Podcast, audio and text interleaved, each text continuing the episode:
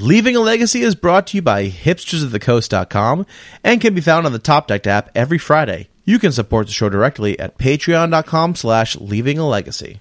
Magic is power.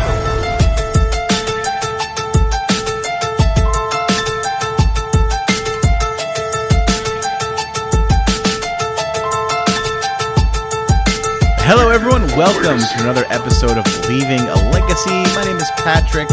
I'm your legacy newbie. With me this week, as always, Mr. Jerry Mee. What's up, Jerry? Take two, Pat. We're running it back. Take two. Hey, uh, I've had I had a big day today, Jerry. You did? I did. I wore a t-shirt at work because it was so nice out, which was which was great. I got my first sunburn of the season. I don't know if you can see it. My arms got a little roasted, toasted. That was nice. And then uh, I cut my own hair, and it actually went fairly well. Wow. It doesn't, doesn't look doesn't look terrible, right? It doesn't look terrible. Doesn't look terrible. It was getting out of control, man. It was getting out of control. Yeah, I know. I you also told me you shaved your beard because of coronavirus. Yet I see you with a full fledged beard right now. Well, I shaved it. It was because it was long. It was a few inches long, and I shaved it down um, a few weeks ago when things started really popping off. And uh, now I'm just letting it grow up, but it's still pretty. It's still pretty tight. I haven't. I haven't broken down and started wearing masks in public yet, but I probably will start wearing like a balaclava around uh, if I have to.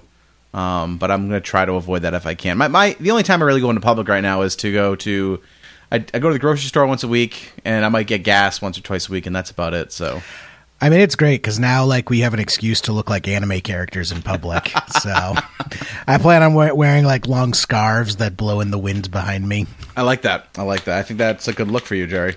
Yep, it's it's I I'm gonna choose a different anime character every every week, and you know that's gonna be my going out food shopping outfit. so I actually don't know what like anything about anime for what it's worth. So I, I yeah, it's okay. I forgive okay. you. All right, cool, cool, cool. I mean, I don't really know much about anime either. I just I just love making fun of weebs. That's great. so, uh, well, let's get right into the episode this week because uh, we have, of course, waiting in the wings our friend Rich Shay. How you doing, Rich? Man, what hope, Pat? Good to see you. How you doing? Hey, uh, great, great, to have you back on the episode on the uh, on the podcast right. a week later. Right. I was thinking to myself, what can I do to get Pat and Jerry to invite me back for a second week in a row? And it turns out the answer is to completely muck up my audio file. So the long and short of what happened, um, one option is that ATOGs got hold of the uh, audio file and destroyed it. The other is that the Apple permission system doesn't play nice with the latest version of Audacity, and so the whole time I thought I was recording, I was not recording. and uh, I'll, I'll let the listener decide which of those two things happened, but one of them is at least true. Possibly both. I hope they're both. I hope they're both. well, we got we got a backup recording this time to hopefully avoid any other situations. But we had we had a great time last week. I I am kind of sad because I think it was a great episode. It was we a lot of fun to talk about. Yeah. yeah. So we're just gonna run it back this week for you guys. You're gonna get you're gonna get all the enjoyment this week that you could have had last week. Now, last week we tried very hard to be positive and upbeat, and in a difficult world, we were trying to stay on topic, talking about doomsday, but despite the name, we were trying very hard to be optimistic. and unfortunately, Wizards has had some new cards get spoiled, so that'll be impossible this time. yes. Uh, also, you know, to to rub salt in the wound, it happened on April Fool's Day, so I had to announce to everyone that there wouldn't be an episode last week because of tech issues, and everyone's like, "Aha, very funny joke. That's so funny, haha." And then Friday rolled around, and it's like, "You guys are taking this joke a little too seriously. Where's the episode?" I, I appreciate that you really stuck to it, Jerry. yes, yes, definitely. Uh, so we have uh, two weeks worth of content now because we had a whole bunch of other stuff happen in this past week. So should we dive right in, guys, and uh, start uh, yeah. trimming away? Yeah, let's. Uh, before we do that, can I just uh, shout out our newest patron? Sure. Yeah, Bob Patterson joined the the Patreon family last week, so wanted to say thank you very much to him. Um, very much appreciated. Awesome. Thanks, Bob. And yeah, let's get into it, man. Awesome. So, I guess, you know, first up, let's talk about it. Doomsday making the rounds on Magic Online. Um, I've actually been playing on Magic Online myself. Super powerful deck. And we did a mm-hmm. poll last week because uh, Breach was banned and there really felt like there was a power vacuum in Legacy. There's no quote unquote best deck in the format right now. I think it's pretty safe to say. So we kind of set a poll out to people asking them, he's like, what do you, what in your personal opinion, what do you think is the best deck? And the overwhelming response was Doomsday. and I think only half of the people who voted for that were trolling. and so I'll, I'll give a little bit of my thoughts on that, which will bore Pat and Jerry because I gave it to you guys last time, but this will be fresh for the other two people who listen to this. So um, the the, the problem with that, I think, is that the the question was phrased as the the highest potential ceiling on a deck if you had infinite prep time and you had sort of an unbounded capability to work on it and you were really really good with it. And Doomsday is a tricky deck to play. It sort of has a reputation for being the sort of deck that invites you to open up your notepad.exe program. And there's for a very long time in Magic been this sort of mythologized admiration for difficult decks, such that the harder to play the deck is, the higher the ceiling is. And while that would sort of be nice, I don't actually think that's true. And I think that people tend to estimate a, a higher point on the curve than you can actually get to um, with your deck just being really good. So part of the allure of Doomsday is that it's tricky to play and easy to make mistakes with, which I think causes people to overweigh how good it can be in a good player's hands. That doesn't mean that it's bad. I just think that it's maybe not as good in theory as the hype would have you believe. Hmm. Yeah, I can definitely see that. Um, and you know that's really been true of Doomsday for the longest time. Like I've heard you constantly said, and I've I've said it myself several times. You know, kind of tongue in cheek, but you know, there's always a grain of truth in it. That you know, there's been this long held legend with Doomsday that Doomsday is the best deck that no one knows how to play. Um, I believe uh, you told us about this last week, uh, Rich. That this stems from I think was it Brian Weissman was. Uh, um, so there was a there was a Waterbury uh, many many many years ago uh, Waterbury is the old um, hallowed vintage tournament held uh, in Waterbury, Connecticut by Ray Robillard. And they're really just, really the pinnacle of golden age vintage tournaments in the uh, early 2000s. And one year, I think it was nine people from Team Mean Deck, who were sort of the, um, the antagonists in our story, showed up with a deck they called Storm 10. And it was a terrible deck. That was just a bunch of rituals and cantrips, and um, I, I, don't remember if retract was involved, but uh, it wasn't very good. And I remember talking with um, Steve Menendian afterwards, and I'm sure he'll he'll pipe in to correct me if I misremember this, but he was saying that the deck was really good. The problem is that it was too hard to play, and so only I think it was. Uh, uh, I think it was only Klepp who made top eight with the deck out of the nine people. And I guess I never really believed that. I just don't think it's a good deck. So maybe you have a a wonderfully powerful deck that is beyond the capabilities of mortal man, or maybe you just have a bad deck that looks spectacular when it goes off. So you know you think it's better than it is, and we'll never know, right? Maybe my Maybe my pile of rituals and ridiculous cantrips is so hard to play that it only looks bad. But if only the true genius were to arrive, he could easily walk through the halls of Waterbury and, and crush everyone in his wake. Or it's just an average deck that kind of looks kind of shiny, maybe a little bit. And I think it's really more the latter. And that's not to say Doomsday is bad. I'm not saying Doomsday is a bad deck. It's a very good deck, and I respect it a lot. I just don't buy into the mythos of Doomsday.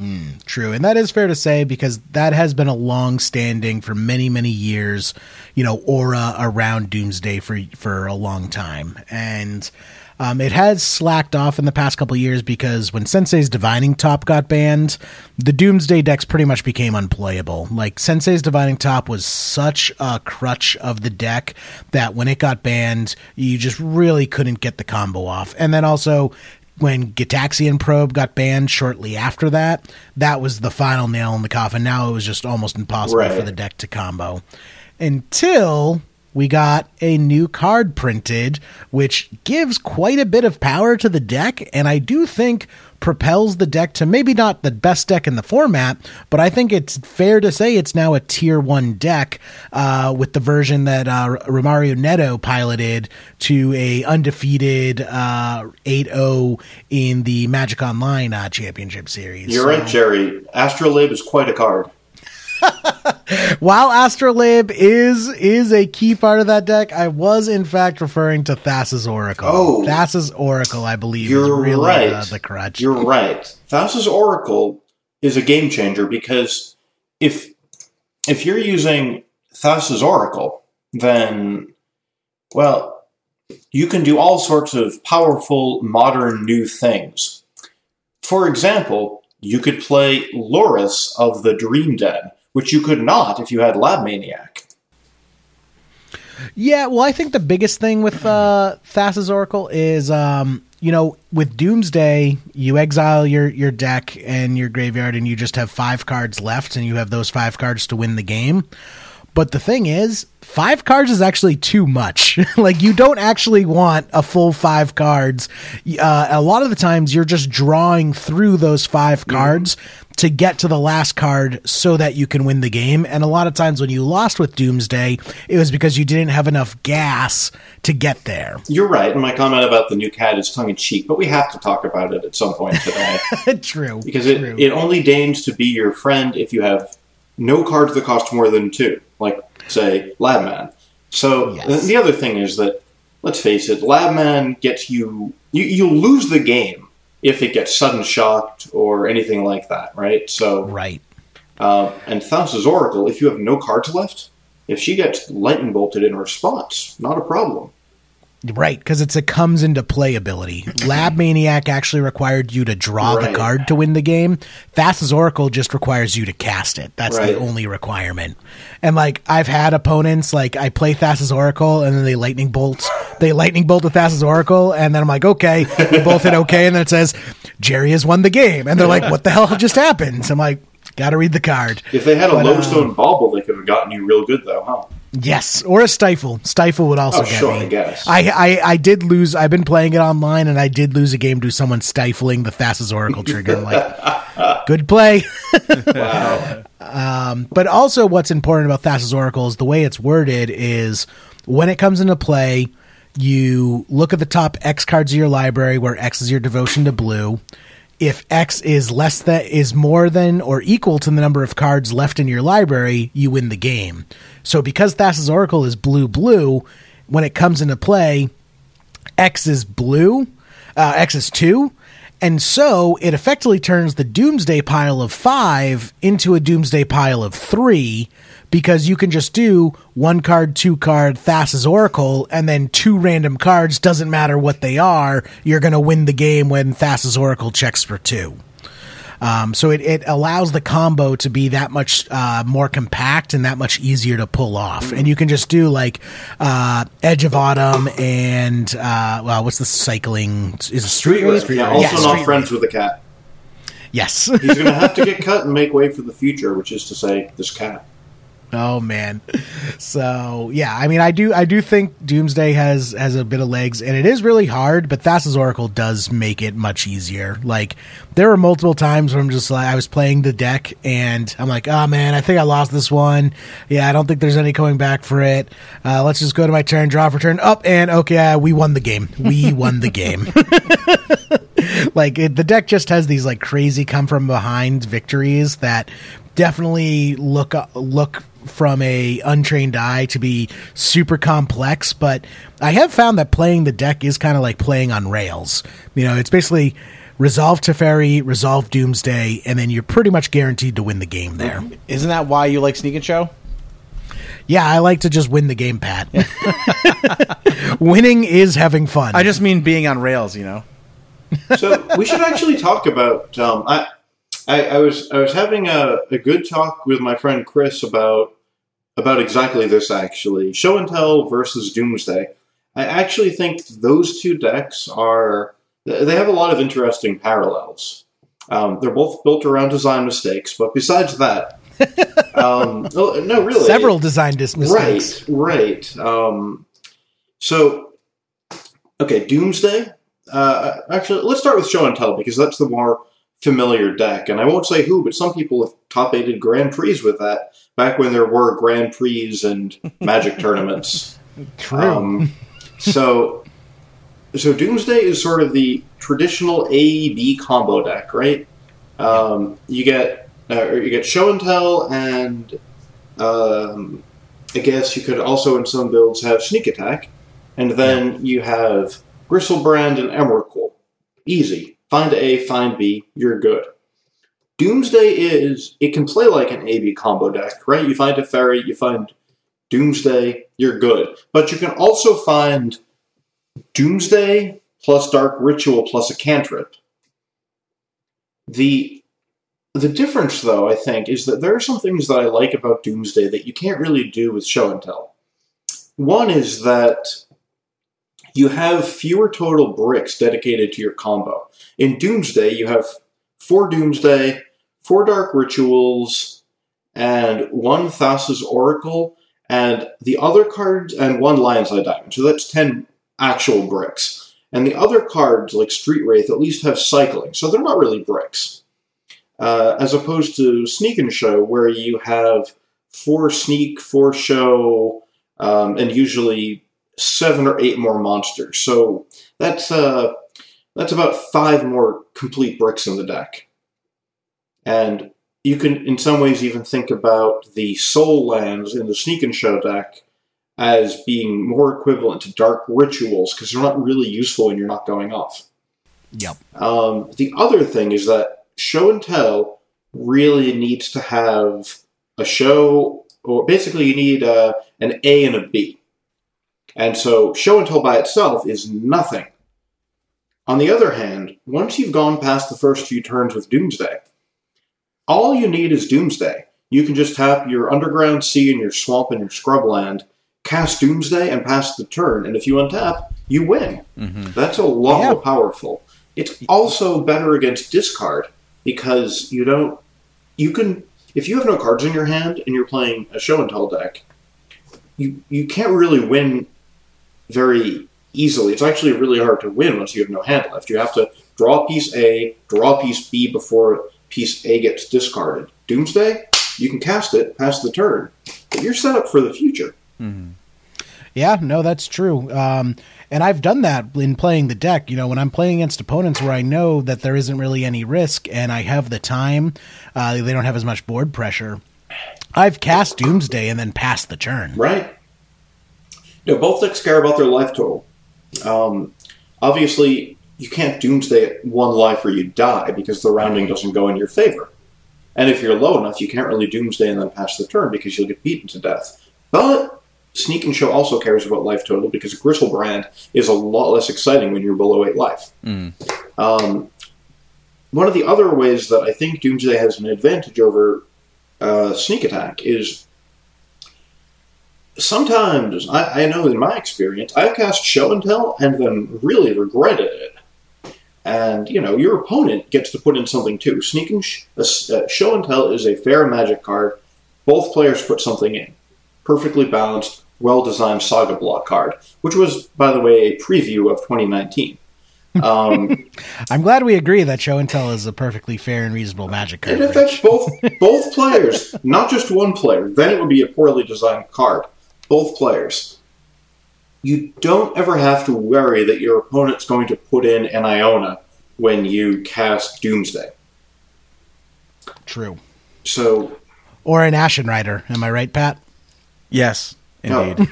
I got Ashen Rider in back to back turns playing Ooh. playing show and tell on Magic Online. I, on I bring that up. I bring that up because there are still people who like tweet and message you, Pat, about that, even though that happened what like two years It ago. was forever ago. I, I still have the clip somewhere. It got someone clipped it on Twitch, and uh, it was it blew up. It was extremely popular on Reddit for a while, and uh, yeah, So- it was it was. And I wasn't salty at all. I just could not stop laughing. I thought it was so absurd that back to back turn. He top decked him in back to back turns to answer my my Griselbrand and then my Emrakul. It was so good. So, you know what that means, Pat? When you play Doomsday, you're going to cast it and pass the turn, and your opponent's going to have no cards in hand and draw He to get Getsu's second right and get you. yeah. oh yeah, I'm waiting for the day when I uh, cast Doomsday and then my opponents uh, just do uh, like Hedron Crab or uh, like something else, just like Oh, brain freeze, yeah. brain freeze. Yeah. Yeah, that's actually true. It's like I want like if if Breach was still a deck, I don't think Doomsday could exist No, because then it's just like a single single brain freeze would ruin your day. Right. Oh, five cards in your library, and you've already added a storm, huh? Thank you. Yeah, and you're casting a cantrip now. This couldn't be any better. right. Brain So- freeze. So there, I mean, if you're actually worried about Doomsday, just get him an ice cream cone. Yep, And, there you uh, go. And there you go. You show those brain frozen players who's boss. Yep. Um, that said, I mean, the deck is still super powerful, and I do think it is. Uh, like people are overestimating its difficulty. Like I didn't read any guides. I didn't do anything. I just rented the deck and hopped in leagues. And yeah, my first couple games, I'm like, uh, all right, let's figure out these doomsday stacks. How does this work?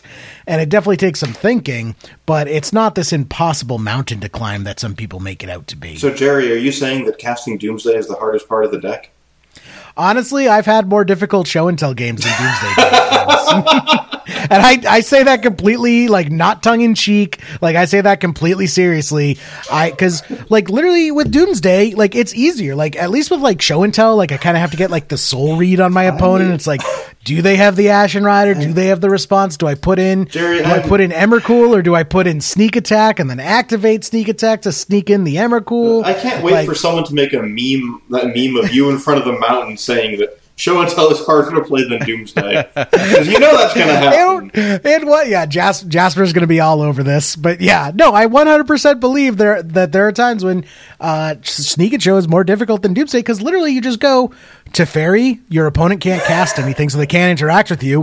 Doomsday, and as long as you have enough mana and the card draw, then you just win the game. Like there's no way to to like besides making like a catastrophic error where you just forget how to play Magic. If you have a Teferian play and resolve Doomsday, there's no losing from there. Uh, well, Doomsday, easier to play than Sneak and Show. You heard it here first. Not in general, just saying sometimes Sneak and Show has more difficult is more difficult to play than Doomsday.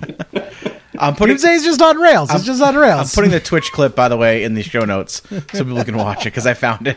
it didn't take long. oh man. But yeah, um, uh, we'll go with that, Rich. You heard it here first. Sneak and Show more difficult than Doomsday. This is why people tune in for insightful legacy comments and content. People overestimate. They overestimate the difficulty of Doomsday, and they underestimate the uh, difficulty of Sneak and Show. It's it's the great injustice of the Magic Legacy universe. Oh, what a world! What a world! Uh, so have you are you still playing the deck, Rich, or have you moved on to something else? um, I've been playing it. Uh, I think my last league, uh, last night actually, I, I streamed Legacy um, Snow Control. and that was number two. Snoko uh, is the was rated number two best deck in the in the format after Do- uh, Doomsday Yeah. from our very official listener poll. It's a really fun deck. Um, it's you basically take all the mistakes of 2019 that haven't been banned yet, and you jam them in a deck. And uh, you know the the mana base works because of 2019. So you get your your flying draw card snake thing, and um, you get uh, Arcum's Astrolabe, which is another mistake. But you also have Oko and Teferi, Narset's in there. Uh, it's it's just a you know, force of uh, uh, force of negations in there. Um, you know, all, of your favorites, and then um, you back it up with preordain, ponder, and brainstorm. So you get some mistakes from previous ages, and uh, you know, it's uh, it's it's just a pile of absurdity. One snapcaster, so you can remember that not all mistakes from 2019. They're just heavily concentrated. True, true. I am glad to see Ice Fang Coatl come down in price too on Magic Online because it got uh it got they did flashback drafts of Modern Horizons, but Right. Ice Fang Coatl was pushing fifty dollars each. So I know this isn't one of those Ridiculous. pound MTG finance casts, but um, before they had the flashback draft, I sold all of my Modern Horizons cards, and then I rebought in on um, on Saturday, and I ended up spent. I ended up buying what I had before. I spent three more tickets, but I got three more Forces of Negation, so that worked out. nice, yeah. I mean, I just think it's absurd that Ice Fang Coatl was more expensive than Force of Will for a while. It is Like, that's- absurd. Like Yeah. that's how much it's permeated the uh the metagame. And we have seen, you know, with coronavirus and everyone being stuck at home, uh the prices on legacy staples on Magic Online have been ticking up and up and up. Like more and more people are turning to Magic Online to get their legacy fix since their LGSs are closed. That's that's true, and that's actually a really sad um, point. You know, I've I've I've talked with some of the, uh, the the people around here, and it's tough on local game stores because their business model is predicated on people coming in and buying Mhm. things. No one no one thinks that local game stores are the place to go for the best deals. You can already do that online, but they gave you a community, they gave you a place to play, they gave you a place to gather, and without that, uh, and uh, the fact that they can't really be buying or selling anything right now, but they still have to pay rent, that's an awful situation to put them in. And let's face it, it's not like they were the most remunerative business ventures prior to this anyway. Right, right. Yeah, it's it's really sad to say, but I, I think we are going to see quite a few uh, LGSs close. In you know, th- when they closed for coronavirus, they they were really closing their doors forever, and that's really sad. So you know, definitely if you can, guys, support your LGS if you want them to be around. If they have an online store, you know, don't just go with the whatever's cheapest on TCG Player. Uh, you know, buy it from your LGS's online store. You know, do what you what you can so that when all this is over, you have a place to play when we can all go back outside again. Yeah, I mean, people are getting you know, some people will be getting that check from the government uh, in mid in mid April as well, and uh, you know, if you're even if your game store is not open, if you can you know buy a gift card through them uh, that you can use when the store does reopen, I'm sure it would give them some cash flow to to assist in getting through these these tough times for the stores. So be cool to that's, see that. That's I. So I just wanted to be able to put the Doomsday deck together. So I I didn't actually have a set of Doomsdays, so I ordered them from a local game store, and I I just you know paid more than I usually would have just so I could you know get them and support the store. Mhm.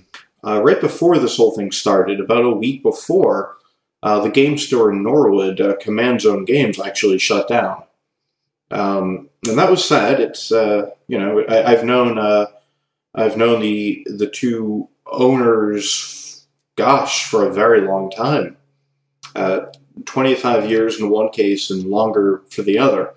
And it's sad that they had to close, but you know, they were, it's just not, all- the, it wasn't the best spot before this. And this was before it closed, uh, before everything closed down thanks to the coronavirus. So, you know, it's, it's obviously going to be a struggle. Yeah, really is. So just really helps to just support support your stores where you can, guys. Um, and you know, just be have them be in a good place when all this is over.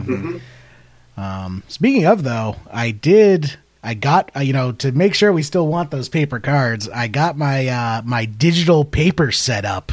I uh, I played against uh, Roland Chang uh, over the weekend. He helped me get it all set up nice. with my my webcam. Oh, you're a cam girl Sync now? Cam. Officially? I'm a cam. I'm a I'm a magic cam girl officially. officially, watch me cast those those hot hot s- instants and sorceries. what what did you play against uh, Roland? Uh, so I played Sneak and Show, obviously, course. um, and then also I have uh, blue white uh, Stone Blade put together, Hmm. which is a ton of fun. Um, it and Rich, you'd be proud of me. My blue white Stone Blade deck does not run Astrolabe because I want to use my beta basics. Oh, very nice, very nice. I get it. I get it. Yeah, that's so yeah, actually the worst crime that Astrolabe has commit. It it means that you can't. I mean, you, you can. There are nice looking snow basics, the Ice Age ones, But oh man, there's something really beautiful about those older lands. So I agree. Yeah. So, but it, it is awesome. Uh, also, there's been several communities that have kind of sprung up about that. Uh, we are going to put the link in the show notes, uh, but uh, Phil actually put together a Discord for paper players. So it's a it's a Discord community service, and literally you can just hop on there and say, "Hey, I'm looking for a game. Anyone want to jam some games?" People have their uh, their setup. It's super easy. Um, you basically have a webcam facing you. That's not even necessary like I know a lot of webcams are sold out right now because everyone's stuck working from home. So if you can't get your hands on a webcam, not the end of the world. You don't need it. Uh, and then what you do is you have your phone uh, suspended above your board, mm-hmm. either like on a pile of books, or I've seen people use a cardboard box with a hole cut in it so the can- so the camera can peek through. Just however you can do it, just suspend your phone above your board state, and then on your computer you dial into the video call, and then on your phone you dial into the video call. So each player actually has two dial ins, one for their face and then one for their board state. And then each player can choose to to enlarge the screen of the board state, and you guys can play a game of uh, Magic just digitally over the internet. And uh, I did it with Roland, and it was super easy to set up and a ton of fun. And it was it was honestly much more enjoyable than Magic Online because there's we high that- bar. I know, I know, I know. Not a very high bar to, to pass, but just it still had that like human interaction that everyone complains Magic Online is lacking, and Yeah. I, I felt it was a it was a really good experience. So uh, if you're bored and looking for stuff to do, I would definitely recommend it. I'm gonna get on there uh, later this week and jam some games. So if people want to want to jam games, uh, join that Discord server, join the uh, the Leaving Legacy Facebook. I'll probably post stuff up there, and we can you know maybe get some uh, some fun round robins going. Right on. Uh, the the 93 94 community's been doing this for a while because, of course, Moto, in addition to other things it lacks, doesn't have important 93 94 cards like Chaos Orb and Shahrazad and even Jihad. So you kind of have to do it that way. Um, and it works out really well. It's, it's, it feels like a way more social activity than playing on Moto. Yeah, definitely. Plus, you have all your cards and they're physical cards. Right, exactly, exactly. And, um, you know, you right, you don't need to buy them again. Right. So yeah, in I, honestly, I think this might be a huge thing for people in areas without a very dense concentration of legacy players. That this might just kick off for them a way to really enjoy their legacy decks that they haven't had a chance to before. You know, Yeah. I always see people bemoaning the fact that they love legacy, but no one around them plays legacy. Well, now here's a way. Here's a new community starting up of, of legacy players that you can play anytime for all the way around the world. Mm-hmm. Right on, right on. I, I think it's great. Yeah, in the last couple of weeks, I've played uh, webcam games of Vintage, Legacy, and 93 94, and it's just fantastic. That's awesome. Yeah. I know I was I was talking uh, to the dead format and um, you know a couple of the other legacy uh, podcasts, Eternal Durdles too. I think we want to try and set up a uh, like a podcasters and uh, podcasters event where we can play some uh, some live magic against each other. Ah, well, if you let streamers in there, let me know. And uh, Yeah. Have a good old time. Yeah. Actually, that's that's probably a good time to place to bring up, Pat. Uh, we got asked to plug an event coming up that people are probably going to be uh, interested in hearing about. Yeah, definitely. Uh, so our friend Tom brought this to our attention. Uh, it's going to be Thursdays at eight on Tim's Twitch channel. Which I don't know. Do you happen to know the Twitch channel off the top of your head? Yeah, it's Tim Schultz's Yeah. Twitch channel. Uh, Let me pull it up. Uh, Twitch.tv slash Schultz. Yes, indeed. S S C H U L Z Q B E D. Really cool idea that uh, that Tim put together here. Uh, going to be super enjoyable to watch. I believe they are doing it on Magic Online though. Um, I believe most, if not all, of the participants are going to have their own individual streams. So if you have your favorite Magic Online streamer that's participating, um, you can probably just turn it tune into their stream to get their perspective of it but they're putting together a two-headed giant battle of the decks. um, so I have the matchup list here. Let me see. So the way it, it's going to work is it's two-headed giant, and the teams are both play are each playing the same deck. So there's the Blue Red Delver team, which is Noah Walker and Rich Callie. There's the four color Snowko team, which is J- Jarvis Yu and Mental Misstep. There's DNT with his, which is uh, XJ Cloud and Phil. Uh, there's Eldrazi, which is Max and uh, uh, Min. Uh, Min. Uh, there's Grixis Delver, which is uh, MZ Frosty and Gold Ducat. TES, which is Bryant Cook and Vivaris. Uh, Reanimator by E.W. Landon and Jax. Ants with Cyrus and Cliffy. Hogaak with White Faces and Romario Neto. Uh, Sneak and Show with JPA and Ziggy Stardust. Uh, Depths with uh, Duplicator and DNS Solver. Uh, L's which with Hello Newton and uh, It's Julian. Uh, and Miracles with uh, uh, on ZD. How does how does uh, Anurag do that? How, do you know, Rich? Is it on ZD? Oh, I have no idea. I don't know. I Yeah, okay. But miracles with uh with Anurag, whatever Anurag's screen name is, and Stephanos, uh, Dredge with Arkin Four and Orum, lands with uh, Kolia and Ali, and goblins with Kadrin and uh, Markello. So some pretty big streaming names right there. it's Very going to be cool. an enjoyable, Very cool. yeah, enjoyable tournament to watch. yeah, that's awesome. Great idea. Hell yeah! I really feel like Magic has always been a, a game ultimately that fosters socialization. And I think that, you know, like when I showed up in Pittsburgh, I didn't know anyone, but I showed up at the CMU Magic Club and instant friends. And I feel like it's been that for a lot of people. And I don't think that has to end just because you can't go out in real life and meet people. You can still, you know, make friends remotely through magic and it's you know socialization in general is a little harder right now but even introverts need human interaction and so i think there's there's a lot of value in just events like that and webcam games and ways to reach out to people and ways to um, sort of be a part of other people's lives even if you can't say hang out with people at a bar or at a restaurant or go over someone's house Yeah, hundred percent. Um, you know, it, this whole situation really sucks, but I feel we are pretty fortunate that it happened in this day and age where we have these ways to still communicate with each other. Like, if this same thing happened in early two thousands or the nineties, like I honestly don't think Magic would survive it. Oh, I, I don't know if humanity would. I don't know if um, this whole business of stay at home would have worked before we had video conferencing and uh, that sort of technology because people wouldn't be able to work, people wouldn't be able to interact. And so, you know, I don't know if this, I don't know if this would have worked, you know, like, did people Yeah. all stay at home during the Spanish flu? I don't know. Probably not. I mean, or, and then you have people like me who have realized that our everyday lives are what people refer to as quarantine. right, Pat? Mm-hmm. Indeed. Uh, but yeah, so definitely some great opportunities. Tune into this event. It's going to be on Thursdays. Uh, see some great players play some great magic. And then, yeah, join uh, Phil's uh, Discord server uh, where there's uh, some, you know, great paper magic happening. It's super easy to set up and, you know, keep that community alive.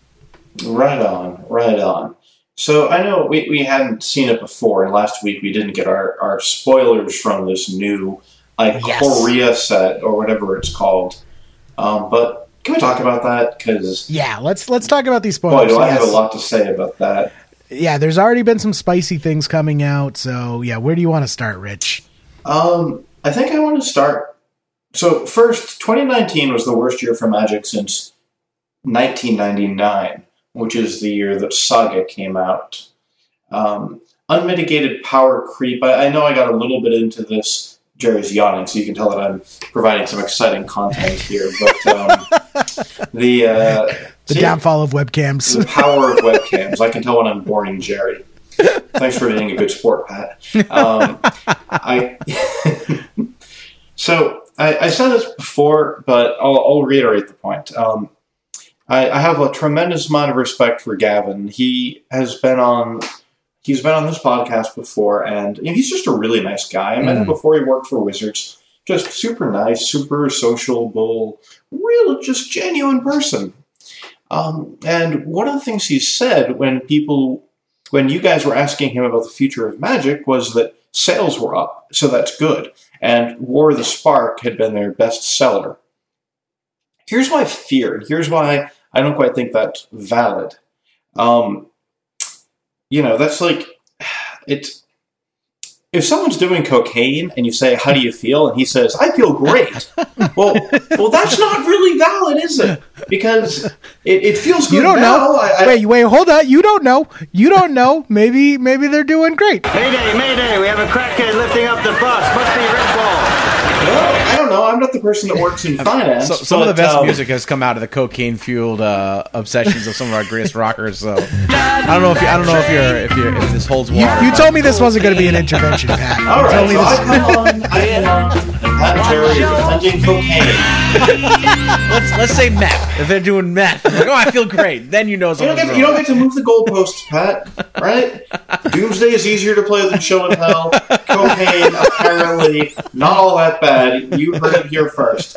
But um, so so you know, and here's why looking at straight up sales numbers is not a reliable metric for the health of Magic. Um, power creep is selling your future.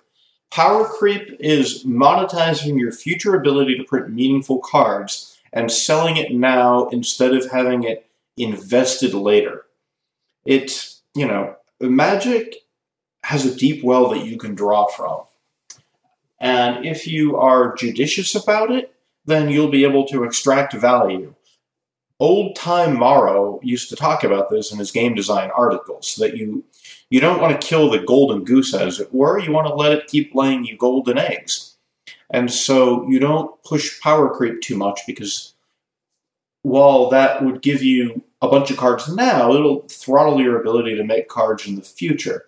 And that's what I think War of the Spark is. It's it's seeing Wizards' hands wrap around that goose's throat and seeing Wizards start to really sell off their ability to have magic last longer into the future in order to get cards that people buy now.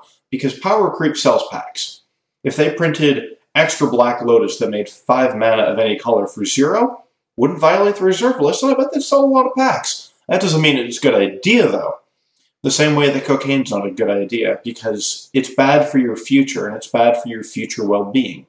And so I think that Wizards is making a grave mistake with their so called fire design philosophy, where they uh, essentially print broken cards and. Um, and yeah, yeah, yeah, I'm sure it feels good now. I'm sure cocaine feels good for the people who are doing it. I, I don't know. I've never used coke, but uh, you know, I, I assume so.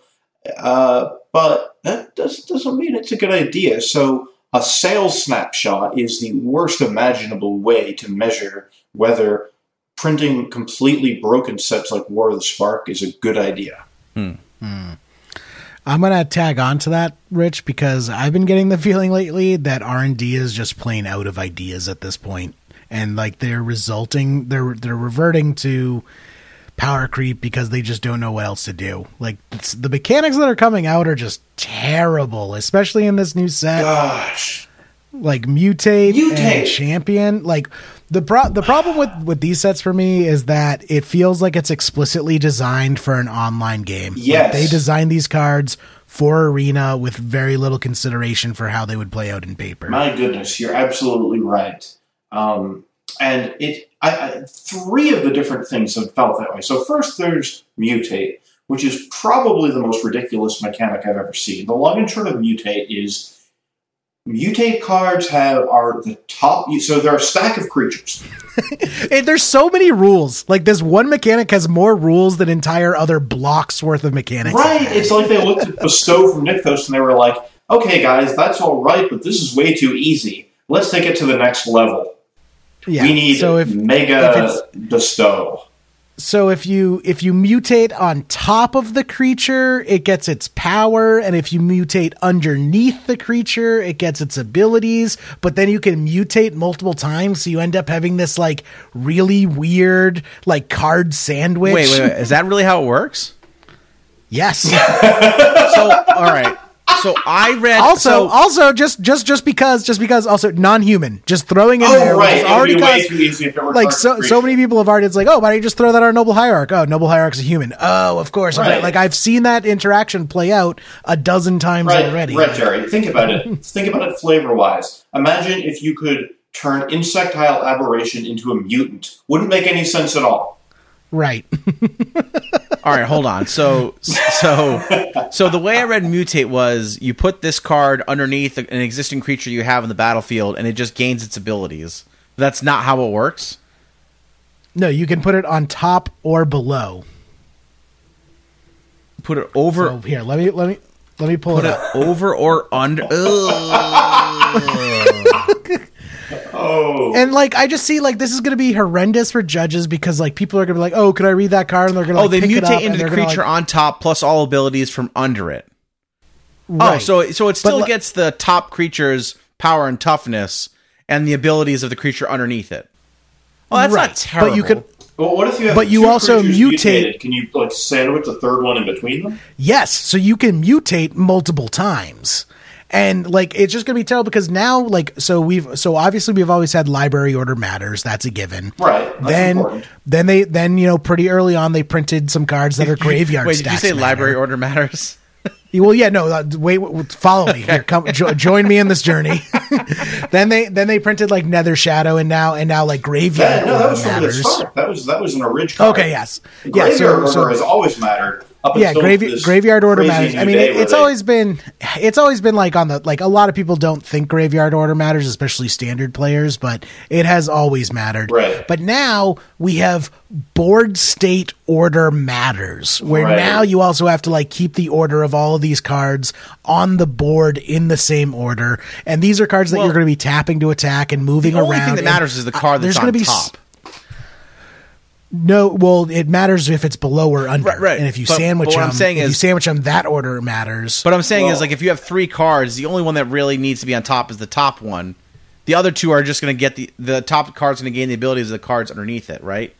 So Yeah, but what happens when you're playing against your opponent and they they either do it by accident or also like my biggest thing is this is just angle shooter heaven. Like so many angle shooters are going to be like reorganizing cards or like claiming cards were in different orders, but like someone picks up a card, they drop cards, cards get bumped. What like- if I morph a card? Then it's upside down and sandwiched between other cards. Right. Alright, Like so, like this this is something that is fine for online because the computer keeps track of all of this and it's fine, but in practice it's going to be a nightmare. What if I have a Dryad Arbor and I, I mutate it with a Magus of the Moon?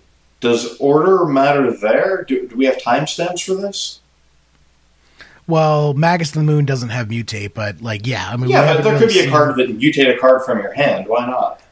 Yeah, that could be that too. So, ah, man, I just don't know. Like this, it just seems needlessly complicated for an ability that is basically just bestow, anyways. Like that's that's what's really the most egregious for me is they took an already fine ability in bestow and they're like, we're out of ideas, so let's just You know what this feels let's like? just do bestow and make this- it more complicated. This feels like let's put a wacky because wasn't mutating part of unhinged or not unhinged, unsanctioned? Oh, Uh, yeah, that it was was, uh, similar. assembling a contraption. Oh yeah, so Right. this Yeah. feels like they took an unset mechanic and and then Well- tweaked it a little bit to put it into a into uh standard packs, and then like also some of these creatures, there's like a dinosaur hippo. Like it seems like they're really just trying to make like bring So- some of the silliness of the unsets. which is which is fine. Like the unset mechanic was fine if they had just let like literally just literally just ported it straight over from the unset. I would have been fine with it. The fact that it's below or above, and you decide, and depending on which which one you choose, determines on the how it is affected. Like it, it's just way too convoluted. And like while ninety percent of the time it's not going to be an issue and people are going to be fine, it still adds needless complexity to the game for what is just a very low payoff. What I said on Twitter is that everything in the set should have had a silver border. I mean, we literally have flying sharks, and of course, jumping the shark is an expression meaning that something's gone way past its prime. And literally, this set has jumping sharks. It's like they're they're just telling you, they're admitting that they're out of ideas. You know, they I gotta ruined the card frame. Now they're ruining the design itself. And but the the most unlike thing they've done is there's a, a is it a crystal golem? It's a uh, it's a three mana three three. At the beginning of your attack step, pick one of these ten abilities at random, and you can't pick the same one twice, and it gets some kind of one of ten different kinds of counters. That's right. There's a creature that can give itself ten different kinds of counters. Yeah. Also, Picked at random, flying, no flying, repeats. lifelink, all the evergreen mechanics are apparently just counters now.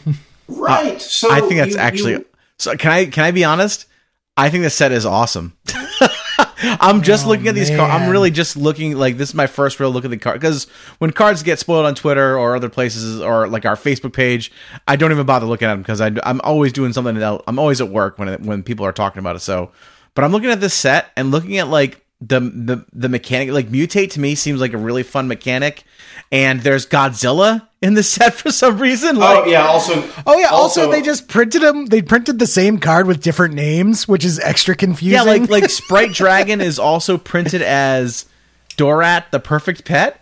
Is this? A, yeah, which which confused the hell out of me because like I I didn't see Sprite Dragon at first. I only saw Dorat and Dor and literally it says when Sprite whenever you cast an instant or sorcery, you put a plus one plus one on Sprite Dragon. I'm just like, So- what the hell is a Sprite They, they Dragon? didn't, like, they didn't bother changing the how the card refers to underneath it says Sprite Dragon. Right. Underneath Dorat, the perfect pet, it actually says Sprite Dragon. oh, does it? So, I didn't- Yeah. I, I actually think that the Godzilla thing is cool because I yeah, you know I'm fine with This it. some of this artwork too is so freaking. The alternate artwork for um, which one was it? Some of these have like uh for like Gemrazer. It's like the '90s comic book art. It's so cool. yeah. Oh, So let me see that. So So I am always happy to see them have different, diverse art styles because that's how Alpha was. You had some watercolor, you had some crazy abstract stuff, and I love that. So even if I don't like the art itself, I love seeing Wizards just just have something besides the safe corporate cookie cutter art that's just made the game much less appealing. I do love the Seb McKinnon Mythos cycle. Yes, Yeah. those are Sick. incredible. all right, I gotta say, guys, Seb this set- McKinnon's been killing This it. set to me seems really interesting. I, I, I get the mutate mechanic seems a little little wacky.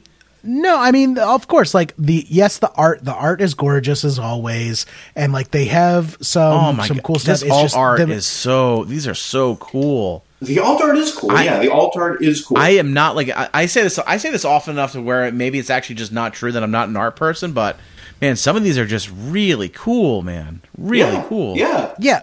I like Art- the so we agree with you, Pat. Our issue is is that the art seems to be the only good part So, about this. so again, part of the charm of the silver border sets is that they have great art, Hmm.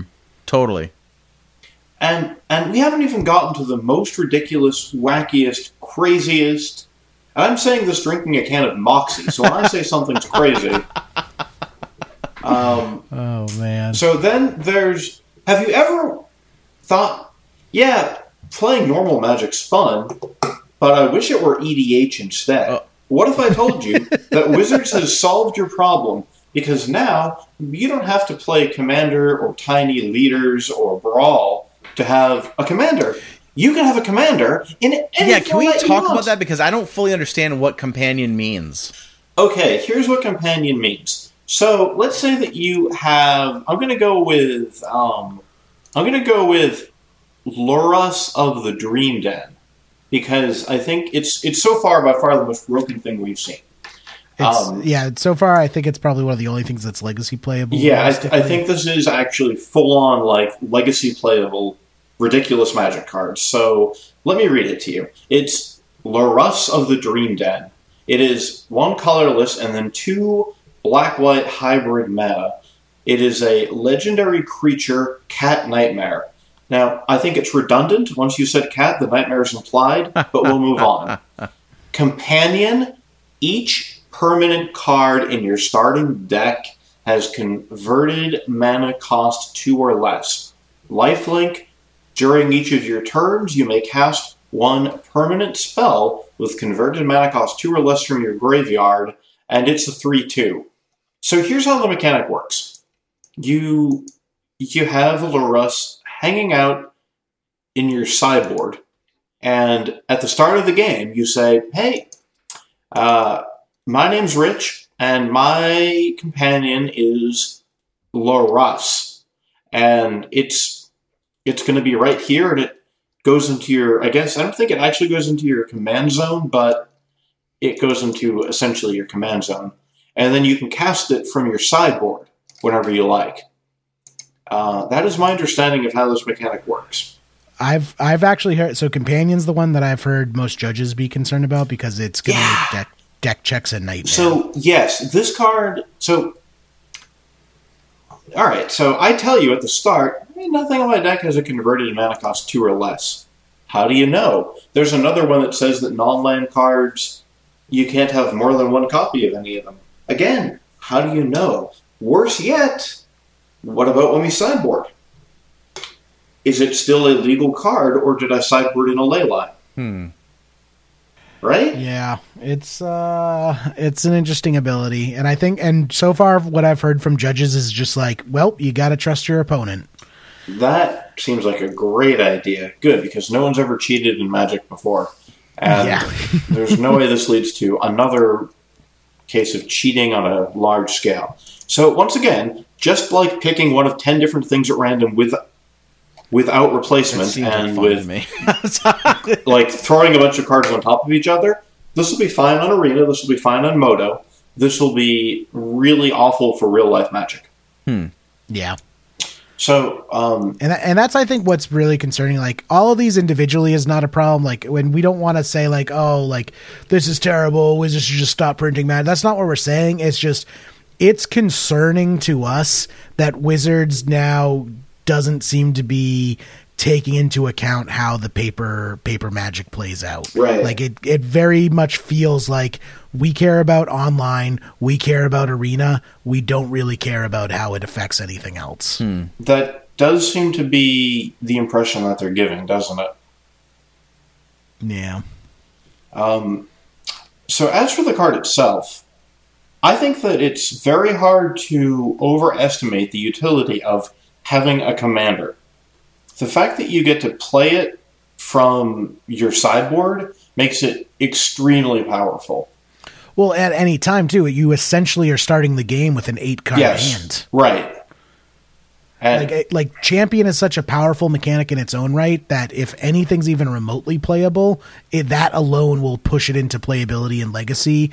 Like Lurrus, like I can see lots of decks playing Lurrus Yeah. just because of the the just advantage of having a uh, commander. So yeah, Cyrus Corman Gill, noted uh, Storm wizard extraordinaire, just posted on the Twitter that he thinks that um, this is a snap include in Storm, and it's true. There's it eats one of your sideboard slots for you to have a three-two lifelink thing, mm-hmm. which means that in certain matchups you'll be able to either turn one ritual here's my cat get you, or when your opponent's done everything and you get to the late game, you pop your Lion's Eye Diamond and cast your cat. Oh, I didn't even think about that. Yeah, this thing loves Lion's Eye diamonds. Yeah. Oh man. Yeah. Oh, that's great. Yeah, this card seems like it was tailor made, and then you could just recast the Lion's Eye Diamond on your turn because once you, each turn you can cast Right. a permanent with convert mana cost two or less. So literally, you have no cards in hand. Pop Lion's Eye Diamond. Play this from your sideboard. Replay Lion's Eye. yeah, but doesn't this like doesn't that make like certain things not like ad nauseam no longer can be included? no, no, no. It's permanent. it's each permanent. yeah permanent card in your starting deck has command. I didn't. I just mana Yes. noticed that. Oh, interesting. Yeah. So you could have you could have omni- uh, not omniscience, Not you can have omniscience. enter you can have enter the infinite in your deck and still play Lurrus. So remember earlier, Jerry, when we were talking about comparisons between Doomsday and Show and Tell? yes, Doomsday has a pet cat. yeah, Dooms Dooms. Well, you'd have to lose to Teferi if you uh, Good. Lurrus, Oh, that's which I don't- true. That's true. I don't think I don't. I think you still want to Teferi over Lurrus. You might, but again, the value of f- free in your hand forever, whenever you want to cast it, is huge. Yeah, I, I think everyone, when you're looking at these spoilers, you need to take a very close look at any card that has companion, just because of its raw power potential. That you know, if it's playable at all, it's going to be more playable than you give it credit for, just Right. as the card by itself. Right. There's one of them that is only friends with you if all of your non-land cards are unique, and I think it's an otter that's like a three mana three two that forks one of your own spells. Um, Uh, question: If you have two cards with companion in your sideboard, one of them has to be your chosen companion to be castable from outside the game. That's a good question. I don't know. I Because it think says if this I card is your so. chosen companion. Oh, so it has yeah, good. I guess that makes sense because otherwise you would be able to have four copies of Lurrus the cat. So your whole game plan is just look, I have four Lori, and I'm just going to cast him, Oh, and then if you deal sorry. with him, I'll play. What I mean one. is like multiple. So maybe so. Mul- I mean multiple different creatures with companion. That's what I meant. So Well, I guess if it you have says- four of them in the sideboard, because the, I think- they can all be. I don't know how how does that work exactly.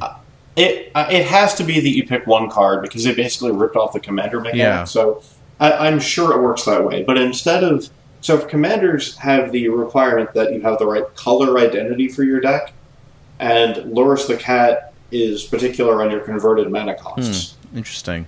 But it's it really like just like commanders, they restrict your deck construction. Right. This one's interesting. Umori the Collector. Two hybrid green black, uh, hybrid green black for a 4 5. Champion. Each non land card in your starting It- it's deck companion. shares a card Companion. type. You, you keep What saying I say? champion. Yeah, cha- Ow. champion is an Chances are mechanic from like Sorry, Yeah. sorry. It's, it's Sorry, from wishful, one of those sets wishful where you thinking. exile- Wishful thinking. A you exile But, uh, a creature of the same type until it Yeah, comes that's- back that's from champion. Morrowind. Yeah. So yeah, wishful, wishful thinking. Just bring back champion instead. so what but- does what does uh, this card do? It's a four So- mana four five. Yeah, four mana, four five, companion. Each non land card in your starting deck shares a card type. When it comes into the play, choose a card type. Spells you cast of the chosen type cost one or less to cast. So if you pick instant, you could have all instants in your deck. And they all cost one less to cast. So I don't think that slots into any existing deck, does it? I don't think it does either. It's just the one that, like, looking through them was most Shares a interesting to card me. type. right. So it'd have to be all sorceries or all artifacts. Or all creatures. Elves. It could be like an elves. Like Well, elves has natural order though. yeah. Choose a card type. Yeah, I mean, I'm not, I'm not, I'm not saying it slots into anything right now. I'm just saying it was the one that got my Right. interest. It actually would have been a much more interesting card if it were blue, because then it could be the companion for High Tide. Oh yeah, that would be great for High Tide if it was blue. non-land card in your starting deck. So like, you're, Right. even if you have instants and sorceries, that they'd have to be tribal instant and sorceries, correct? No, no, no. Um, card type, so instants or sorceries. Shit. I do love that this set has a Not- not creature type. Oh, okay, Card card type. type. Sorry, sorry, sorry. Yeah. Huh. I mean, again, High Tide's the only deck I can think of off the top of my head that's really all one card Mhm. type. Um, I guess goblins, but you have Ether Vial, and even Death and Taxes has a few pieces of equipment and some vials. Interesting. Yeah, it might be too restrictive. I think that one's too restrictive. The set has some wacky cards. It really there's, does. There's a there's a turtle, and like most turtles, it has haste. And um, yes, and and it's a fast turtle. Speaking of things that don't make any sense unless you're playing online, it's it's a it's like an eight eight trample or some some sort of nonsense for a turtle, and it's it's one red and a colorless to cycle it, and if you cycle if you cycle a card with that name four or more times, instead of discarding it, it just arrives on the battlefield for you. Yeah, so Yidaro Wandering Monster, five red red for an eight eight legendary creature, dinosaur turtle, trample haste, cycling for one in a red. When you cycle Yidaro the Wandering Monster, shuffle it into your library from your graveyard. If you've cycled a card named Yidaro the Wandering Monster four or more times this game, put it onto the battlefield from your graveyard instead. So I'm not sure it's going to be good, but I can't wait to make a standstill deck with a stupid card. Oh, that's hilarious! A standstill. turn Oh, to man, you're right. standstill, and then I don't need to kill you with Mishra's Factories. I'm going to cycle my Dino Turtle four times, and then I'm going to Wait, win. there's a Sharknado card. Did you guys see this? they, they've Oh, completely yep. given up. That's haven't so they? funny. Shark They, they have Shark nothing Typhoon. left in the tank. It's an actual Yeah, shark. Shark Typhoon. That's so. Oh, it's- And They've, they've And- completely see. This should have been a silver bordered set, and Wizards are just sort of out of ideas. I can see why you We'll be feel that way. Yeah, it's it does Yeah, it does we'll- feel we'll- like they've taken some. Yeah, it's yeah, interesting. We'll be summoning Mr. Potato Head soon enough. we already sort of had mutates like the Mr. Potato Head mechanic, right? Like, like all right, we start with our potato. We're going to mutate eyes onto him, and here's his briefcase so he can go do potato business. And now he's wearing a top hat because he's Mr. Potato and has to be a dapper potato. And that's kind of what this is, right? You just sort of reach into the kitchen, find whatever is in the refrigerator, and jam a pair of eyeballs on it and call it a day. Can, can I tell you what I don't like? What what I think is kind of like a, a failure in some of the card design. Sure, here? I've been telling you about what I don't like for the last hour, so so go right ahead. so they've taken like you know how he said like they took some of some cards in the set and then they gave them alternate art with these interesting like names. Uh, Yeah. So like King Caesar, Ancient Guardian is only a three four, but it's like this ti- giant towering monstrosity because it's actually because it's actually Huntmaster Liger, which is like this three white for a three four. But then they then they're like, oh no, this actually is King C. It just it's interesting to me, like you know. Ar- like armored kill like I- this this Ar- Anguirus armored killer is a four four. It should be it should be much bigger in my opinion. That's so that's to me that's just like, I- I- like Godzilla I think that Primeval sense. Champion is an eleven eleven. That makes sense. But like Yeah. but like a similar sized armored killer is a four four. So I just think that's a So bit of a failure. I actually really like I like the fact that they tried. Um, my mom really likes Godzilla, so I'm going to try to get her some of the Godzilla Hmm. cards, like um, like regular Godzilla, Mothra, Corona Godzilla. They're all in the set, and um, you know I I'm going to try to get. Oh, they have like a mecha. So- Is that like a mecha Godzilla? It's Yeah, rocket, yeah, they're- rocket the- the- launchers. the three- but it's only a three three. It doesn't the- make any sense. Anyway, that's, uh, that's- Well, so that's the one where you like random choose without replacement what ability. yeah, that's. Crystalline Giant. Just yeah, exactly. Yeah. It's. I think. I think the art, like the art on these. Uh, I, I don't know what are these called exactly. Like, I know this is a. I don't know. They're Godzilla. They, oh, they're they're I don't know, I'm just calling kaiju. They call them cards. kaiju alt art promos. I guess. yeah, kai, kaiju's the Japanese word for like giant. I mean, films, excuse I'm my sure. language, but they're fucking awesome. Like the art is so cool.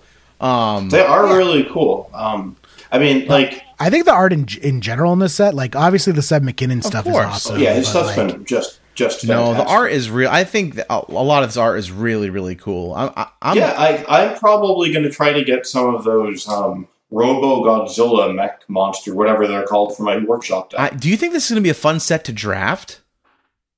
I don't know. I, I basically haven't drafted since new card frames came out and made the cards were not worth. I have not drafted in years, but like this seems like I don't know. Like this is, I don't, I don't want to play standard, but this seems like a set that I'd want to play with. Yeah, no point in letting your standards drop at this point.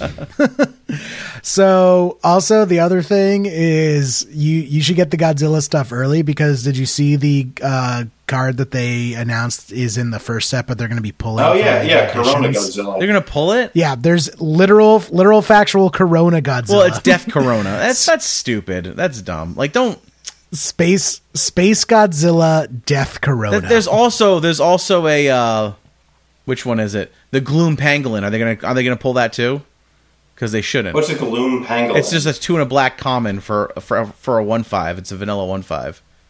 Oh. Wait, you're telling me that they had Pangolin in the same set Yes. as Corona? Wizards Wizards saw Yeah, I coming, sent that man. to our I Start- sent that to our group chat, our our podcast group chat. But Oh, I must have it's a little that. it's a little I on the nose, that. but at the same time, like Uh, so am I missing something? What is a pangolin's like a creature? yeah, it was it's con- it's considered one It's of the like a- reasons it's like why an armadillo. why COVID nineteen was transferred to humans was because of pangolins.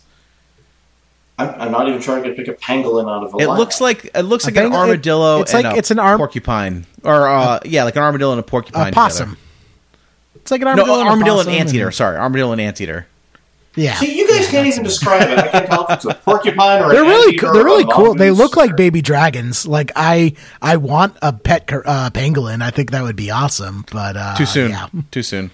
Um, soon. But yeah, I, I I think that's silly to be to pull a card from the set because it has a it has a bad word that we asso- that you know that we are associating with a bad time right now. It's, it's that seems a little. I don't know. I, I I've heard that I will- sales of Corona beer are way down. They actually discontinued Corona beer. Did they really? Uh, Modelo announced that they're not they're not making Corona beer right now. Well, not because of Corona, Oh, but oh, you said just no discontinued, but like no you mean demand. like they've halted production on it. yeah, they, it's not like okay, it's well, when you said discontinued, that made that's that's what I imagined that that meant.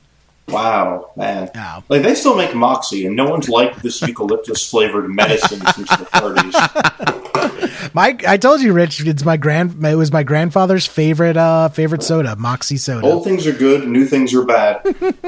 That I will that say, is though, your- I- that I- will be the cry at your funeral, Rich. Old That'll things be on your good. Tombstone. I will say though, I do kind of like the idea of making uh, mechanics counters because it allows you to do some cool things with them. Sure. So, uh, like with so the Space Godzilla card, which is uh, alternate art of Void Beckoner, it looks like yes, Void or Void. You're right, Be- Void Beckoner. Yep. yeah, Void Beckoner.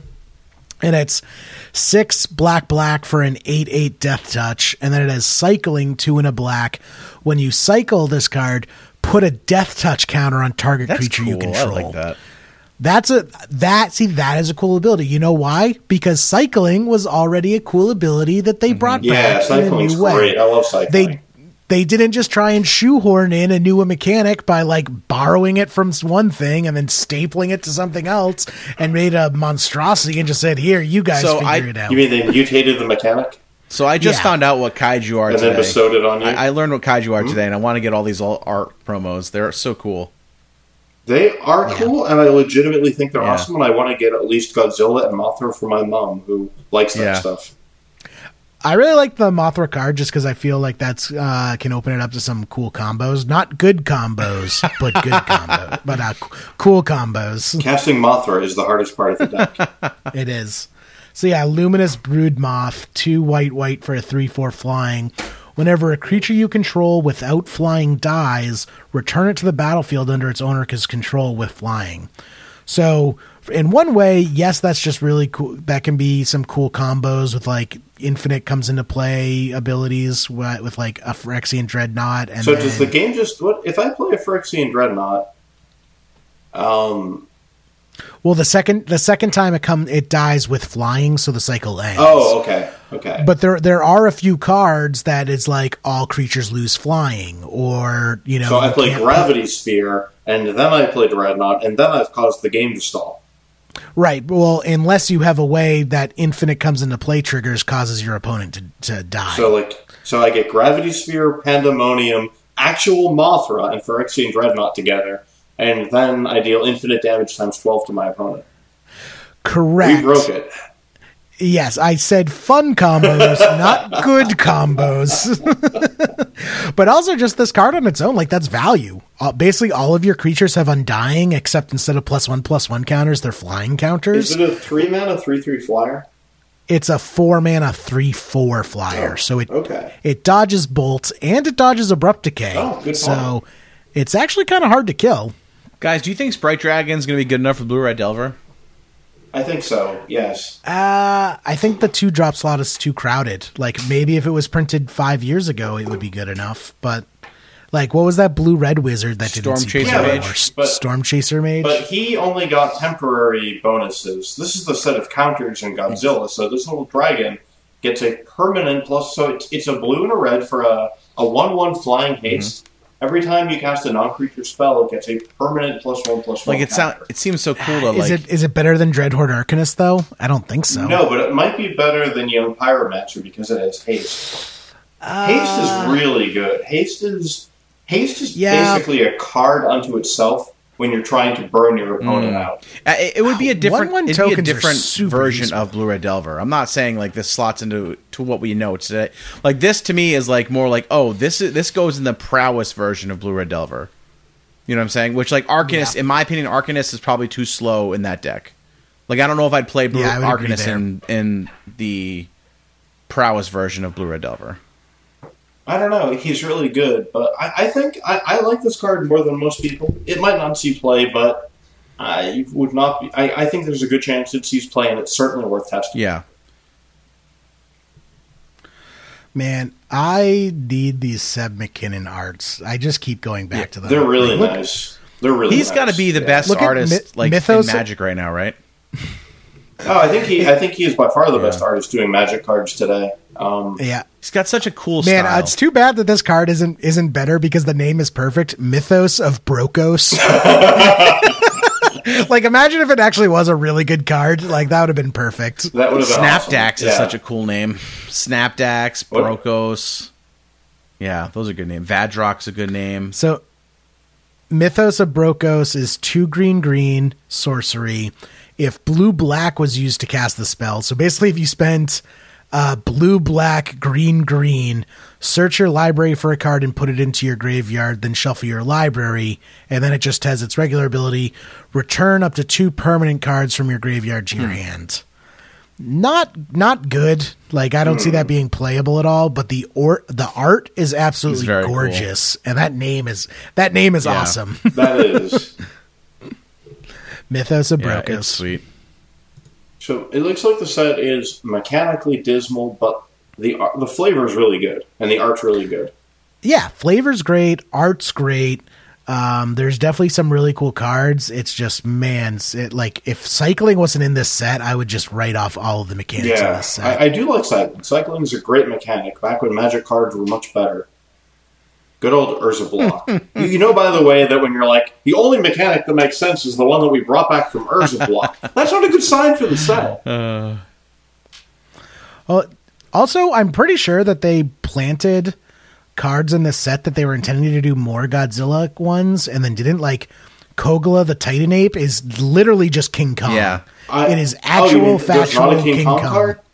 There's, I don't think there's a So King I guess card. I saw that card, which is exactly King Kong. He's like climbing a tower and he's got a girl in his hand, just like King Kong. Right? Yeah, and the ability, the it's, ability it's, is it's like a picture of King Kong. Right, and its ability is one green retar- return target creature you control to its owner's hand. Kogla gains indestructible until end of turn. Like this is literally just King Return Kong. target So I- human you control to its owner's hand. Oh, right, that's cool. right. Huh. Right, he he steals the lady and runs up the tower, and yeah, it's I feel I feel like I'd have to include it in Sneak and Show just for the flavor. Like, three green green for a seven six legendary creature ape. When Kogla, the Titan ape, enters the battlefield, it fights up to one target creature you don't control. That alone is pretty useful. Whenever Kogla attacks, destroy target artifact or enchantment defending player controls. Hmm. so wow. I mean, not terrible. Hmm. It's no, it's no Griselbrand or Emrakul or anything like that, but man, it that's What still about not this? bad. Uh, Ominous Seas is one U for an enchantment. Whenever you draw a card, put an Omen counter on Ominous Seas. Remove eight Omen counters. Create a blue eight eight Kraken creature token, and has cycling too. Yeah.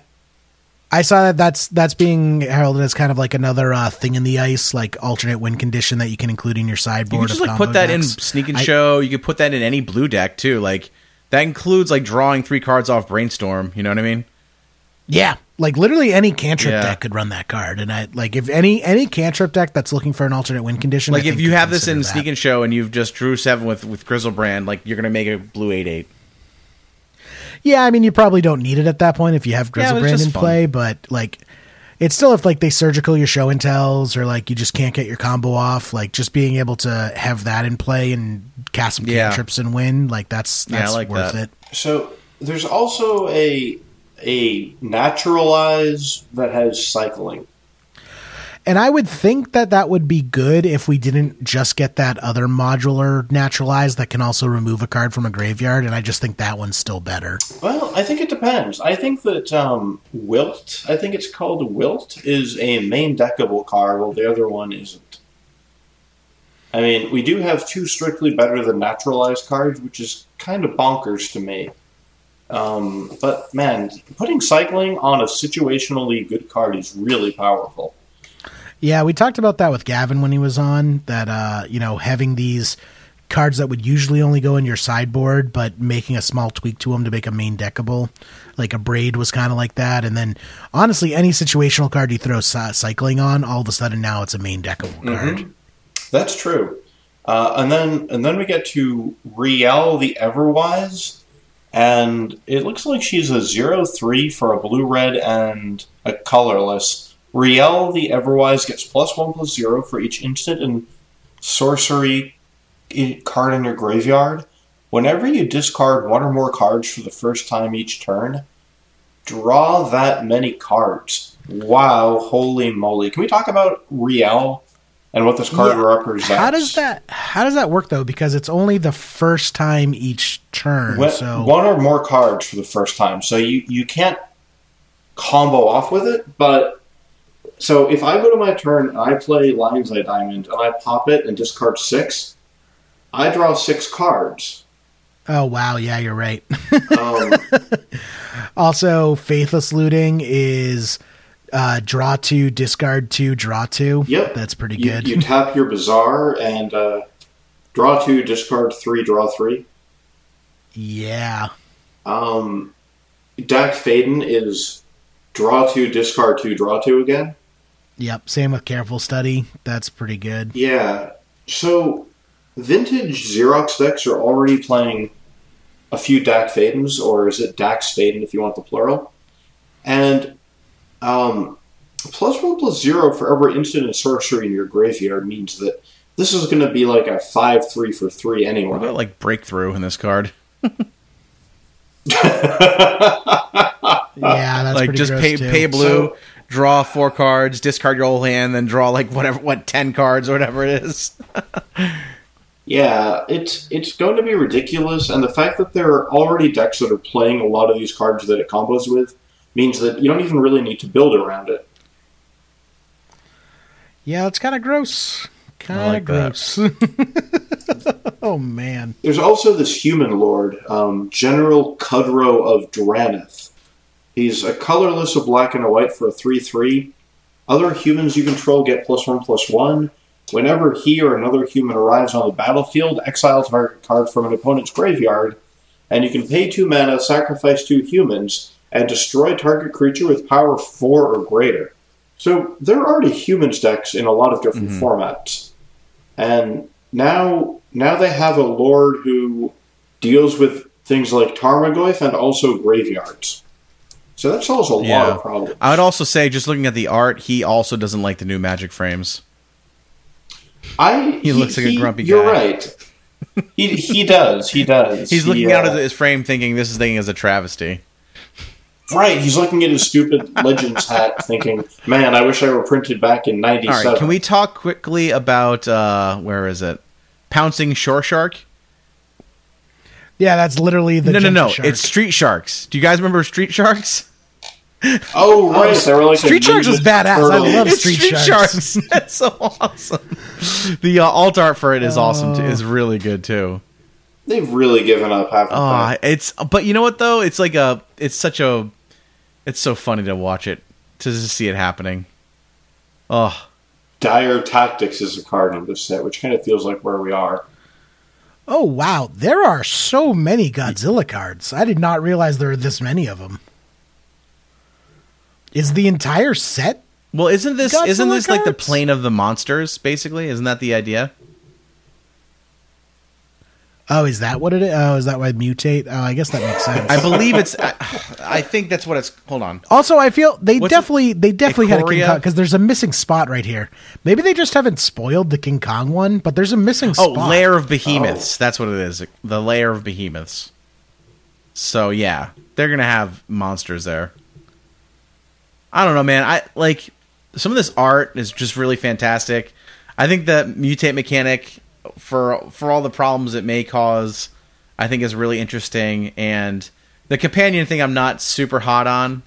Um, I think Companion could just be too broken. I really do. I, I just I just don't know. I don't know. I don't know. Um, I think it's going to cause a huge amount of problems. I just in think I think like you're gonna have like to. it. It's it's just gonna be like the new normal is like okay on your deck on your sideboards like you need to put a star next to your chosen companion if you have a companion card. No, no, but it changes every game, and the way you sideboard could impact whether or not you even have a companion. So it literally changes game Yeah, by game. well, uh, You- unless um, You could even build a deck with two different potential companions, and then pick which one you're going to use. Mm-hmm. is that something you when can you do? know who your opponent is that something is? you can do every game though? You can ch- choose different. That's what I was saying. Like if you It have would, two different. it would have to be because what if I sideboard in ley lines and now the cat won't talk to me? Yeah. Interesting. I don't know. Maybe you just don't choose it to be your companion. Then I, I don't know. I don't know. Right, right, which means that you dynamically choose your companion. Yeah. I don't know. A lot of 2020 is getting used to new Yeah, that's normals. true. And they're not necessarily good normals. And I- that's kind of where we wanna- are with Magic. I want to know where Rodan is. Why are there like eight different Godzillas? Wait, what's no Rodan? Oh wait, no, there he is. I found Rodan. Okay, Rodan's my Which- favorite. which Godzilla one's that? Monster. It's the flying one. Mothra? No, the good one, not Mothra. Oh, wow. Which one's Rodan? Rodan's like the pterodactyl. Oh, Oh, yeah, okay. I think I know what you're talking about. And we haven't yeah, even was- gotten any land from this set, have we? Also, what Oh, the is that fu- Dirge Rodan Bat? is a cat. is that the Dirgebat one? Yeah. No, it's not the Dirge Bat. It's Vadrok Apex of Thunder, which it's Rodan, which is a pterodactyl, but he's also a cat. Why is it legendary? Legendary creature, elemental dinosaur cat. Wait, what, what, do the you? hell? Where? Where? What is it called again? So Rodan is the alt art for Vadrok's Apex of Thunder. Vadrock Apex of Thunder. Fl- Uh, so it's blue, red, white for a flying first strike, three three. Mutate for one hybrid blue, white, or a red, red. When this creature mutates, you may cast target non-creature card with converted mana Oh, I cost three or less from your graveyard without paying. its Titan mana of the. Winged Fury, but it's a three-three. That's what I'm saying. It doesn't make any sense. That bothers me a little bit.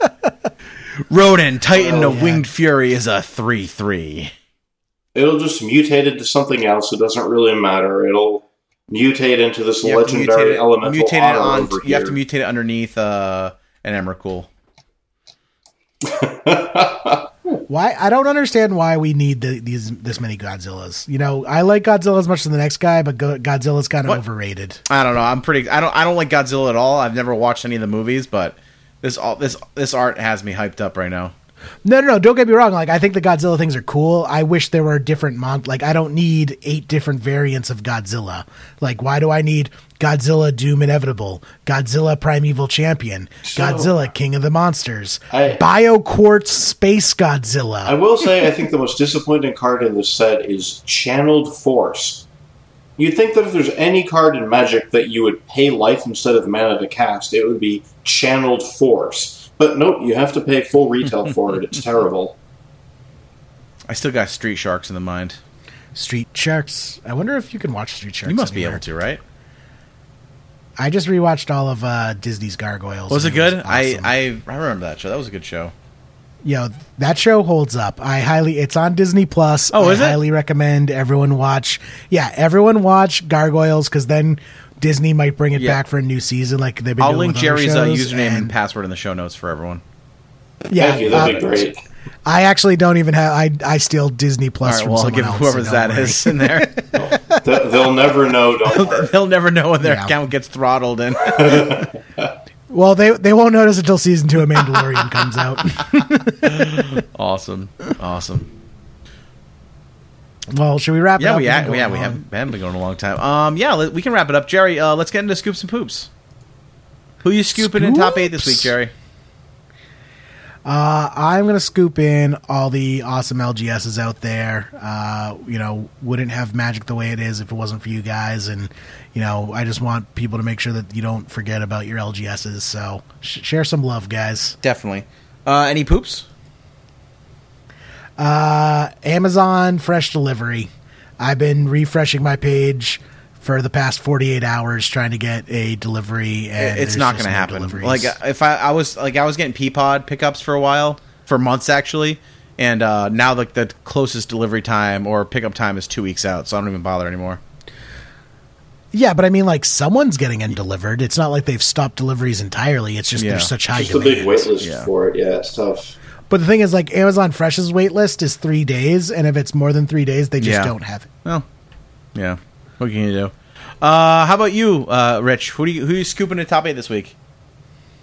Um, so, you know, I think that scoops to uh, everyone in the uh, the vintage legacy 9394 communities who are helping each other get through a difficult time and helping everyone sort of not be alone through the power of the internet, whether it's chatting, making games, making content, whatever it is, taking part in uh, chats on streams, just sort of joining in to uh, you know make sure that people aren't feeling alone. So big uh, big scoops on that, and uh, poops on the coronavirus. Because seriously, man, what did we ever do to you?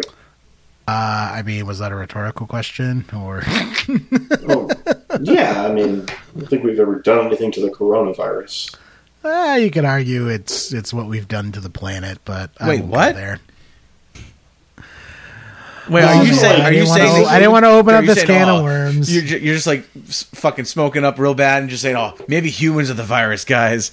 Maybe this is the Earth, and humans are the actual virus, and the corona's just the Jerry has antibodies." Godzilla. Not what I'm saying. Jerry has Godzilla on his mind, but uh, it's all an extended metaphor for sort of. That's Yeah. not what I'm saying. I'm just saying. I'm just saying it's it's a little. You're, you're uh, Jerry. Are you saying that Captain Planet's real and he's trying to kill all of us? I, you know, I'm saying is maybe the world would be a little bit better if everyone watched Captain Planet as a kid. you heard it here first. Nature's trying to murder us all. Listen, have you ever seen this M Night Shyamalan classic called Knowing? No, Did anyone see the movie Tron? No. No. No. No. No. No. No. No. No. No. No. Yes. I um, I mean no. No. I don't even know if that's the right movie. There was one M Night. Sh- I think Knowing was the one with uh, Nick Cage. yeah, no, I'm Sixth thinking. Sense. Oh, what was it? There was some M Night. No, no, there was some M Night Shyamalan movie where like all the plants release pheromones that make people Oh, want to The kill Happening. themselves, and it was like the happening. That's what it is. It's not Knowing Nick was about Cage, Nick it's, Cage uh, and Mark the other end of Wahlberg. the world. yes, yeah, same same plot, different movie. Um, but yeah, so Yeah, the- maybe this is our this is our the, pa- happening. the plant moment. pollen uh, uh, basically convinces every human to commit suicide. Which, like, when it's allergy season, that's how I feel. So I think it actually does work. You think that was the inspiration for that movie? Like M not M Night Shyamalan was like, "Man, these allergies are killer," and then a light bulb went out, and like, I remember being idea. a kid and having. Jerry's hot takes. I remember being a kid and having allergies so bad, my eyes were so itchy that I wanted to scoop them out with a spoon. So yeah, I, I it was it was bad. It was bad. so your eyes get the Yeah, scoops. eyes get the scoops. Uh, no, actually, I'm going to scoop in uh, Onward, uh, the movie that was supposed to be in theaters right now, but since it since no one's going to movie theaters, Disney released it on Disney Plus. Uh, it's a it's a really really great uh, Pixar animated movie. Um, it's got Chris Pratt and then uh, who's the guy who plays Spider Man, whatever his name is. which The which, new- which the, one? The little young kid, Tom Holland. Tom- Tom Uh, Holland, It's, it's, yeah. it's fantastic. It's got a lot of D and D references. It's basically a movie about D and D. Um, and uh, it was really it was a cute movie. I watched it with my kids and my wife on Sunday, and we had a nice little movie afternoon, and uh, it was great. So I highly recommend if you are you know staying home and you're being responsible. Uh, check out Onward. It was a great little flick. Um, and then my poops are people who are not doing a good job social social distancing.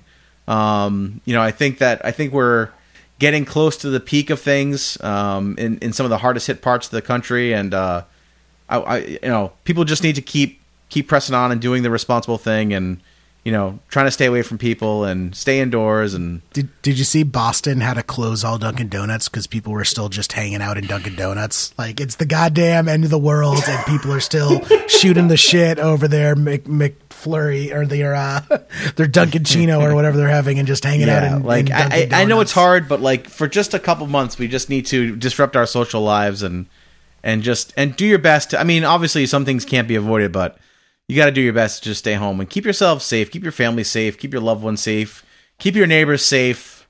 You know, be an be an American, be an American. It's not being antisocial and it's not being lazy. It's being socially Yes, ab- responsible. absolutely. So, so poops on people who aren't doing that. Um, Rich, if someone wants to, fo- well, I actually have all your info down here since we did this last week. But if they want to follow you, if they want to find you on Twitch, it's twitch.tv slash Rich Shay.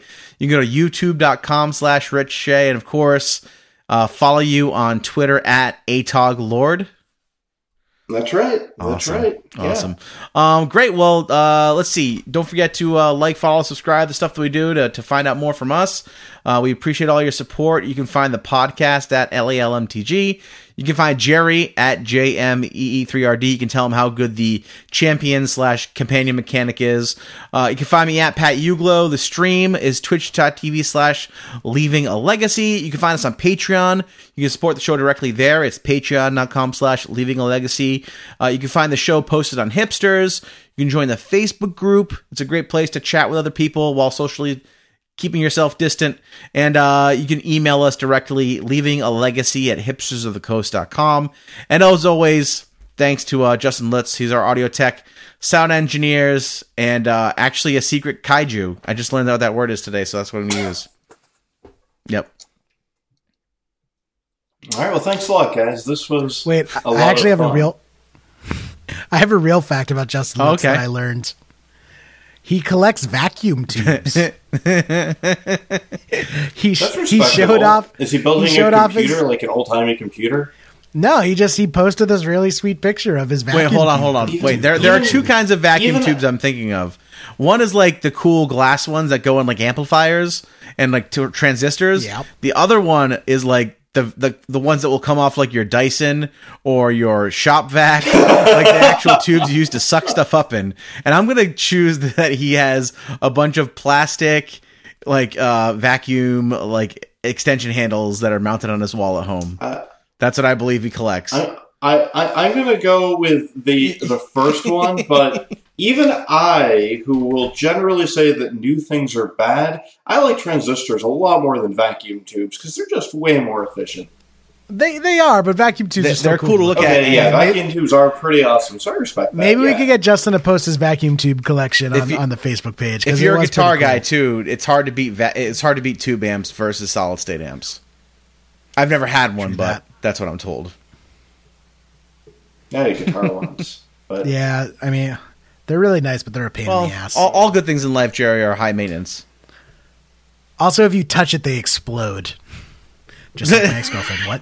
All right, well, Jerry's gonna go ice his wounds. Uh, thanks for everyone for tuning in. We appreciate you all. Please stay safe out there, and uh, and and say hi to us on, on social media. We we always appreciate it. All right. All right, Take care, Bye, guys. everyone. Train, high on cocaine. Casey Jones, you better watch your speed. Trouble ahead, trouble behind.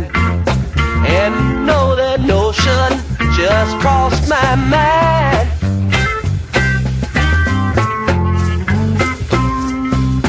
This old engine makes it on time. Central Station about a quarter to nine. It's Rebel Junction at 17 to at a quarter to ten. You know it's traveling again. Driving that train, I'm cocaine. Casey Jones, you better watch your